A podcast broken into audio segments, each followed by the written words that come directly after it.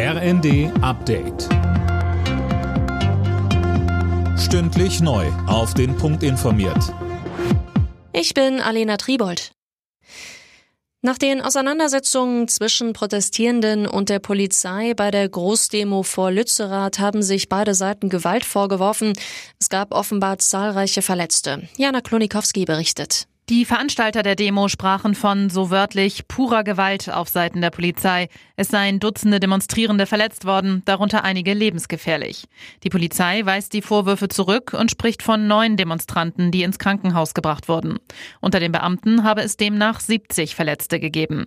Unterdessen ist die Räumung von Lützerath weitestgehend abgeschlossen. Nur noch zwei Kohlegegner harren laut Polizei in einem selbstgegrabenen Tunnel aus.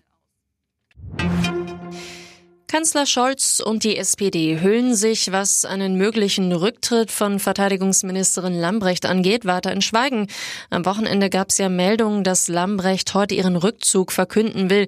Dazu sagte Parteichef Lars Klingbeil am Abend im ZDF. Ich kommentiere Zeitungsartikel nicht.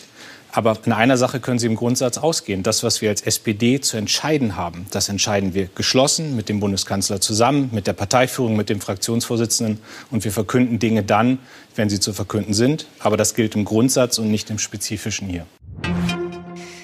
In Davos in der Schweiz treffen sich ab heute wieder hunderte Politiker und Firmenchefs zum Weltwirtschaftsforum. Diskutiert wird unter dem Eindruck des Ukraine-Kriegs, der Klimakrise und des schwächelnden Welthandels, meist hinter verschlossenen Türen, was Gegner des Forums immer wieder kritisieren. Die deutschen Handballer haben den vorzeitigen Einzug in die WM-Hauptrunde klargemacht. Gegen den wohl stärksten Gruppengegner Serbien gewannen die Deutschen knapp mit 34 zu 33. Am Dienstag steht dann noch das letzte Vorrundenspiel gegen Algerien an.